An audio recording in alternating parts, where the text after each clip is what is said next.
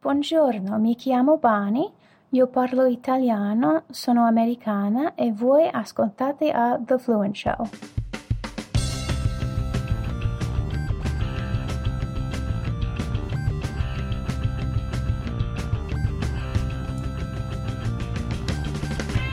Welcome to The Fluent Show, a podcast all about loving, living, and learning languages. Hey everyone, my name is Kerstin Cable from fluentlanguage.co.uk, and like every week, I'm here to talk to you about anything and everything interesting from the world of learning another language. And today, you've got me for a solo show, and it's going to be a slightly different kind of episode.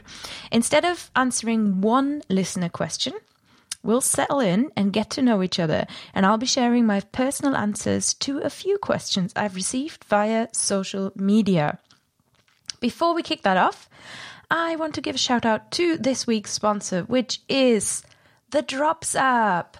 Drops is a new way to learn a language that combines short, engaging wordplay with mnemonic association. You know the drill. The Drops app is not just a beautiful app. It's really, it's, I think, so pretty and it's playful, but it also works a charm when you're learning a new script like Chinese or Arabic scripts. There's plenty of swiping and tapping as this is one app designed for the phone screen, not for your keyboard. The app is fantastic for learning lots of vocab, getting the hang of characters, and clear, hearing clear pronunciation.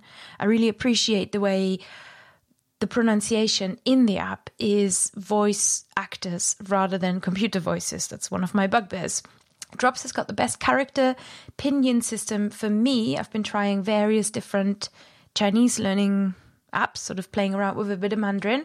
And I must say that Drops is the best one for learning character and being aware of the pinyin as well. I've been really enjoying the 90 Days with Drops challenge as well, and that's still going. So hop over to Instagram if you want and have a look at how other people are using Drops with the hashtag 90 Days with Drops. The app is available for all iOS and all Android devices, and they even have a special partner app called Scripts if you want to focus on learning a different script and not as much vocab. To try our sponsor, Drops, and play with your words today, look for Language Drops in the App Store or the Play Store, or head to languagedrops.com slash fluentshow, where you can get a 40% discount. Not bad if you want to go deeper with Drops and try out a pro membership. So don't forget that's languagedrops.com slash fluentshow and it tells them that I sent you and it encourages them to keep sponsoring and supporting the Fluent Show, which is excellent. So this week, you may remember that in January, the Fluent Show ran a big survey. And in, altogether, there were 155 replies to the survey, which is very nice and representative, I hope, of you guys. And I gave away five books as well to thank randomly selected survey takers. So if you took the survey, hopefully you won. Either way, thank you so much for taking that time. Now, a bunch of you commented and asked me to share some of the results of the survey. You said, I want to know about the other people who are learning languages and listening to the Fluent Show. So that's what we're doing today. And because I also received a lot of questions from you, and I feel like if I got to know you a little better, then you should maybe get to know me a little better. I decided to take this opportunity, and today I will be sharing my personal answers to a few questions. So it's a bumper Q&A. Instead of going deep on one question, I'm going to run through one, two, three, four, five, know, quite a few questions and also revealing the results of the Fluent Show survey. Let's start with you about the Fluent Show listeners. And the first questions I asked were all just about where do you live? How do you interact with the Fluent Show? 38.2% of you, so that's over a third of you, answered that you live in the USA. USA. Followed by the other English speaking areas, which makes sense because this is an English speaking podcast. So we've got the UK represented, Canada, and also quite a few Australians. But after that, it is a massive variety. And I just want to give you all a shout out to all of you all over the world in a total of 33 countries you listen to the Fluent Show. It is amazing. amazing. I'm so proud to have you listening to me right now. And hopefully you're comfortable and you got yourself a, a biscuit or a cup of tea or whatever you drink in your part of the world because 65.8% of you listen at home which I thought was fascinating. So send me some pictures if you want of your listening environment. I hope you're comfortable on the sofa because that's how I would imagine you, just kind of really chilled. In terms of social media, there's something really interesting that I noticed, which is that the majority of you are on Facebook and Instagram, and the Fluent Show doesn't currently have any pages on Facebook or on Instagram. So I wanted to just share where you can find me if you are looking for Fluent Show and you want to kind of share the love. On Facebook, there's a page called Fluent Language. That's facebook.com slash fluent language. There is also a group where we have weekly check-ins. Every Saturday, we share how we, how the week went. It's a nice, active group with wonderful, wonderful moderators. I'm so grateful. Um, over a thousand language learners in there, and that's facebook.com slash groups slash fluent language for the fluent language learners community where every week we discuss the podcast episodes as well. And on Insta, I'm out there. It's instagram.com slash Kerstin underscore fluent. And if you are a Twitter user, Twitter perhaps a company that hasn't been as disgraced for its ethics yet, so I'm certainly still on there. Twitter.com slash the fluent show is where you can interact with the podcast and send me your questions and comments. Now, if you, by the way, if you know any good pages, podcast pages on Facebook or on Instagram, so other favorite podcasts, and you think they're doing inspiring, cool things and interacting with people in a really cool way, do make me aware. Send me an email, Kerstin at fluentlanguage.co.uk, or find me at Kerstin underscore fluent on Instagram. Send me a message because I would love to know what you like that other podcasts do on social media so that I can do it perhaps as well. Now, what languages do you think the Fluent Show community learns? Wow, wow, wow, wow, wow. You lot are polyglot! Oh my god, it's amazing. Each one of you is just so amazing because you send so many different languages. The top five languages studied by Fluent Show listeners. Dun, dun, dun, Idioma número uno, español. Lots of Spanish learners, followed by French, German, Italian, and Russian. But that's not it. And because you are learning so many languages, and every language is as important as the next one, and big languages or small languages, it doesn't matter. The number of speakers is not what makes a language cool. I want to take this time and read out the 43 languages that all of you study. So bear with me here, and I hope you're going to enjoy this and find it inspiring because I definitely did. So, in addition to the five languages just mentioned, Fluent Show listeners study Chinese, and that's both Cantonese and Mandarin, English, Japanese, and Korean, Swedish, Arabic, Dutch, Greek, Persian, and I grouped Persian and Farsi together here, Irish, Norwegian, Hawaiian, there's more than one of you, Vietnamese, Icelandic, Polish, a bunch of sign languages such as British Sign Language, American Sign Language, Esperanto, Scottish Gaelic, Welsh, Sicilian, Portuguese, Kumeyaay, tell me where that's from, Latin, Luxembourgish, Xhosa, Zulu, Setswana, Yiddish, Hindi, again, there's more than one of you doing Hindi, Afrikaans, Danish, Hmong, Thai, Slovak,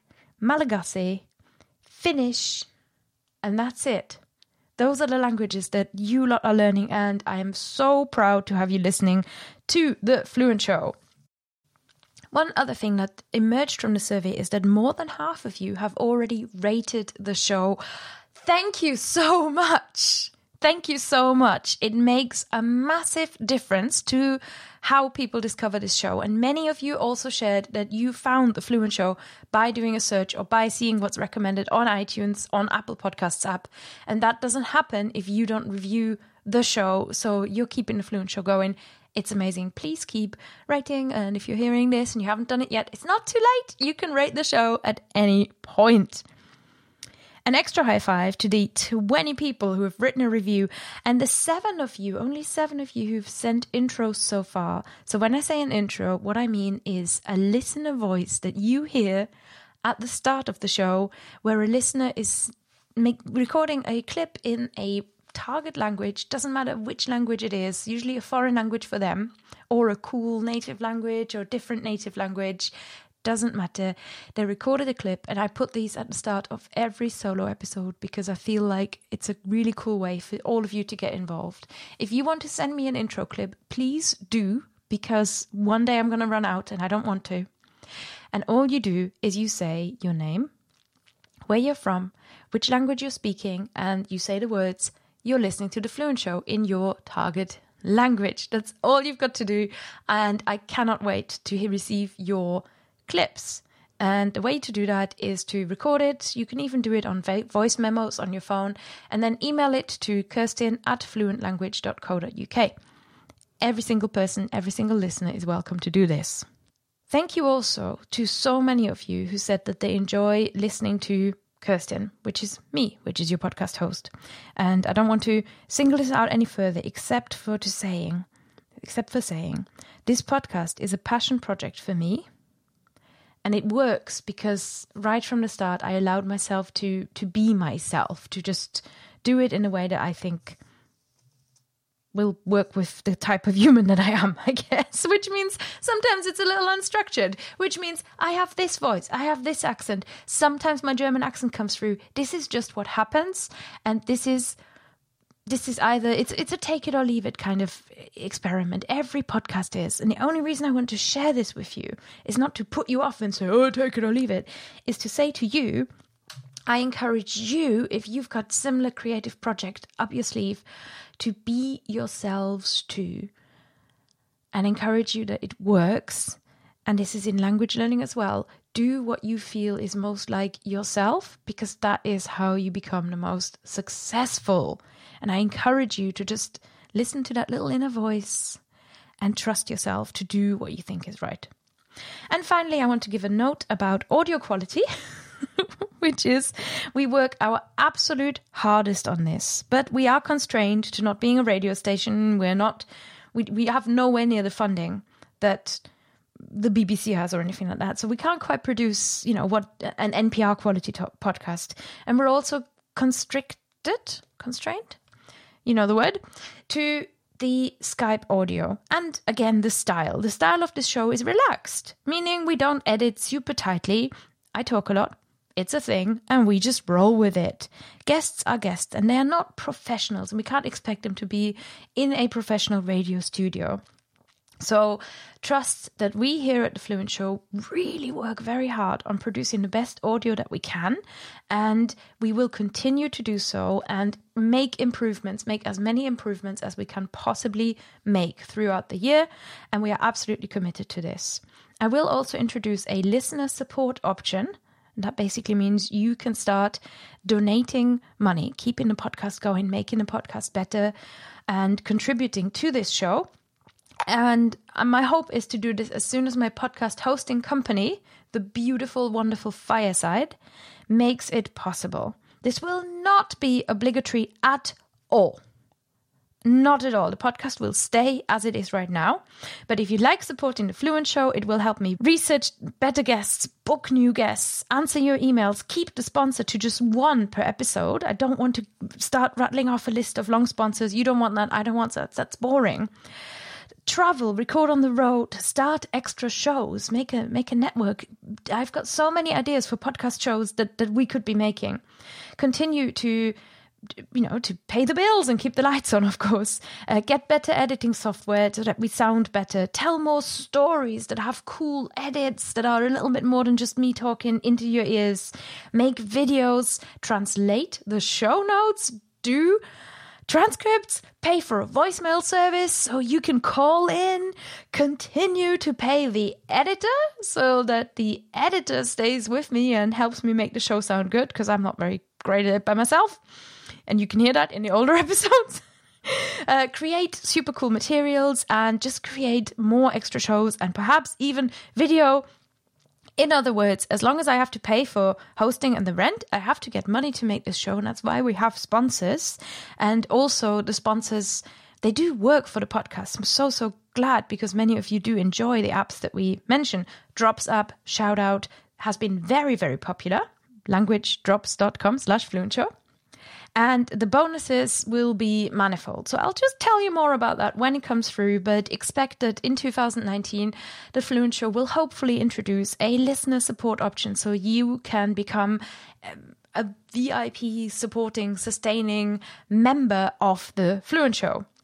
Amazing! Amazing! Which leaves us a few minutes, as I promised, for lots of your cues and lots of my A's, as Dan Savage puts it, who is a podcaster who I admire and does a fantastic job answering listener questions.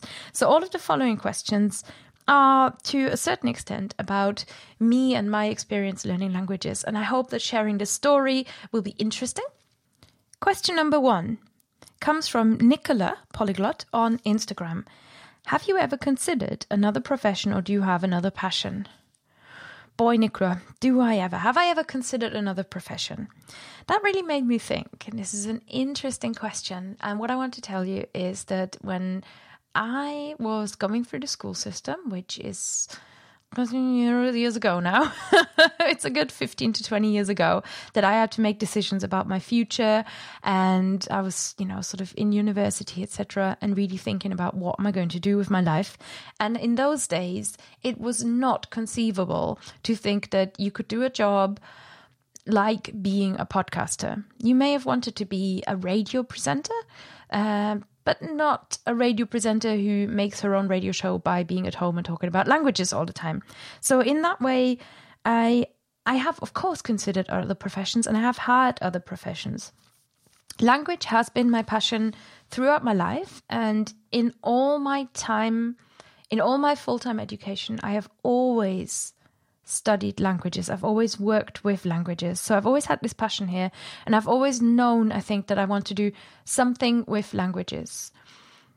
And I always knew the other thing, which is that the two obvious some things with languages, translating or interpreting or teaching, weren't really 100% on my radar.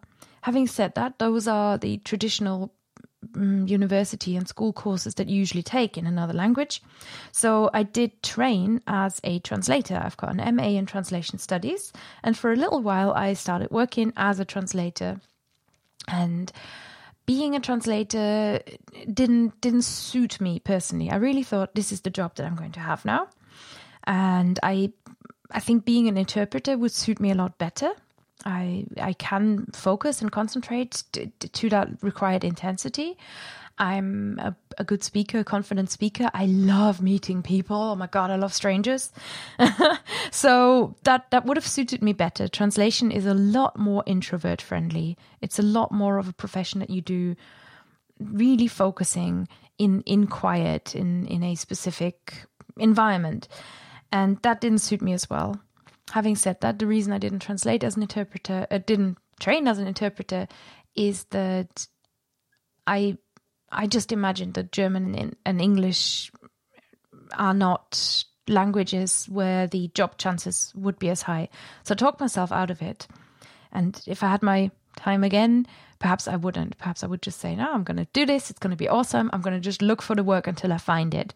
But that's not always been my attitude. I used to be a lot more defeatist and now I'm more willing to try something. So I did train as a translator, Nicola, and I tried it. I worked as a translator for a few months and I very quickly started looking for other work because it's not, it, it's just not for me and the kind of personality I have. And in Fluent, the work I enjoy the parts and the passion that I have definitely drives me, and I try to bring a lot of what I enjoy into my work. So, for example, public speaking and travel. I love that. The fluent retreats are are amazing because they bring together many things that I really enjoy, combined with a real result for people. So the fluent language retreats, we've got um, several coming up in French and in German this year. They are they make a massive different difference to me. I also really love writing and I love making podcasts. On to the next question, which is very related, and it came from Michelle. and Stephen asked a similar question. And they said, Tell us more about your education, the college you attended, what internships you did, etc. So you already know that my career path went a bit zigzaggy.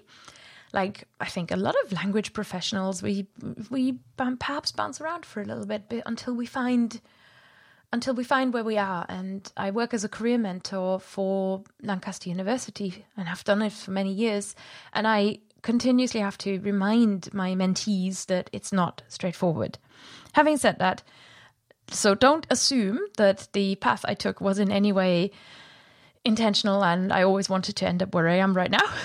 Instead, this is this is just the path I took because I followed my heart and I followed um, mostly the kinds of professions and courses that looked fascinating and interesting to me. I attended a, uh, a, village primary school because I'm from a very small village in the Moselle Valley in Germany. Uh, that is four years until you're about 10 years old. And then I went to the local town's gymnasium. Germany has three school types the Hauptschule, Realschule, and Gymnasium in secondary education.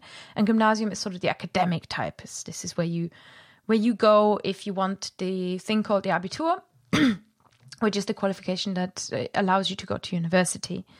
And already in gymnasium, I focused quite heavily on languages, but it is a, a, general education focused qualification, so I still had to take horrible, horrible subjects like biology and maths. but after the, my Abitur, I went to a special course that was two years in length called International Secretary or European I think it was officially like European International Management Assistant or something like that. And in that course, I did intensive French and English courses. I also took two years of conversational Spanish. So it was very language focused, which is really what I was there for. And I also learned many other things like events management, marketing, some basics of business administration. So it was a, a business and languages course. That was, I only did that because I loved languages and it was the most practical language focused education that, that I could see at the time. After that is when I moved to England. I had my two year secretary qualification recognized by a British university as two years of a degree. It's a little bit of a backdoor. And then I did the third year of a degree at a university called the University of Central Lancashire in Preston, Lancashire and it's a lovely university and I had a I had a wonderful time there and I feel like I got a great I got a great education during my year in many different ways I just loved being in England, loved being in northern England. I wouldn't do anything any differently. And then after that, I didn't go straight into my master's because I just wasn't sure what to do and I wanted to get a little bit of working experience and earn some money. So I went to work for about 10 months, deferred my master's that I had applied for, and then went to do a master's in translation studies, which you can hear lots more about in the podcast episode Should I Do a Master's in Languages or Linguistics? So that's essentially my education. The German education system there is is fairly straightforward. I never officially went to university in Germany, so I don't quite know what the universities are like there. Next question is also about Germany in a way, and that is from Val in Instagram saying, How is Luxembourgish changing your perspective on your own native German dialect? And Val, that's a really smart question because it's actually making a huge difference to how I used to see my dialect. I grew up speaking you know up to up to school age hearing a lot of dialect. And my parents say they also spoke dialect to me.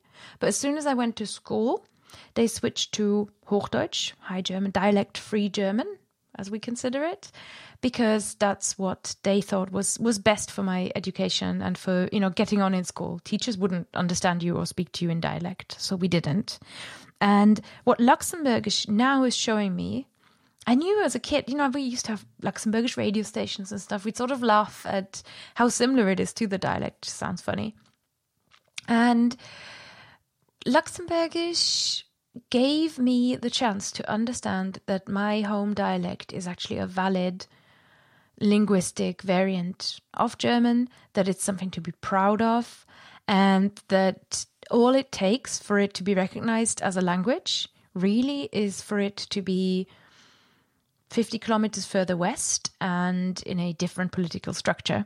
So, it, what Luxembourgish has taught me about my German native dialect is that my German native dialect is is a strong language variant with a full right to exist in its own right. It's something to be proud of, and it is ancient and super cool. I have time for one more question. And that question came from Spanish con Salsa on Twitter. She asked, How do you choose which languages to learn? And have you ever given up on a language and why? I feel that I have a luxury position, more or less a luxury position, in that I have got what most people would consider fluency in something between four or five languages. So definitely German, English, and French. I think my Welsh is now fairly serviceable, and many people would say I can get away with calling it fluent, as in I function. and I I have Spanish that I can just about muddle through with. Not fluent, but I function in Spanish. So that means I've got a lot of my many North global half European white person's basics covered. I've got a lot of Europe covered, in other words, and I live in Europe. So linguistically, there's nothing that I have a huge urgency that, or I feel a duty to pick up. So now, and you could see that with, with Welsh and even Russian before then, the reason I chose those languages wasn't so much that I felt, oh, this will be useful for me in a specific way I didn't know a particularly large amount of Russians. I don't know a particularly um, large amount of Welsh speakers. Certainly didn't at the time. And now that I'm learning a little bit Chinese again, it I, I lived 35 years of my life without Chinese, so I know I function without Chinese.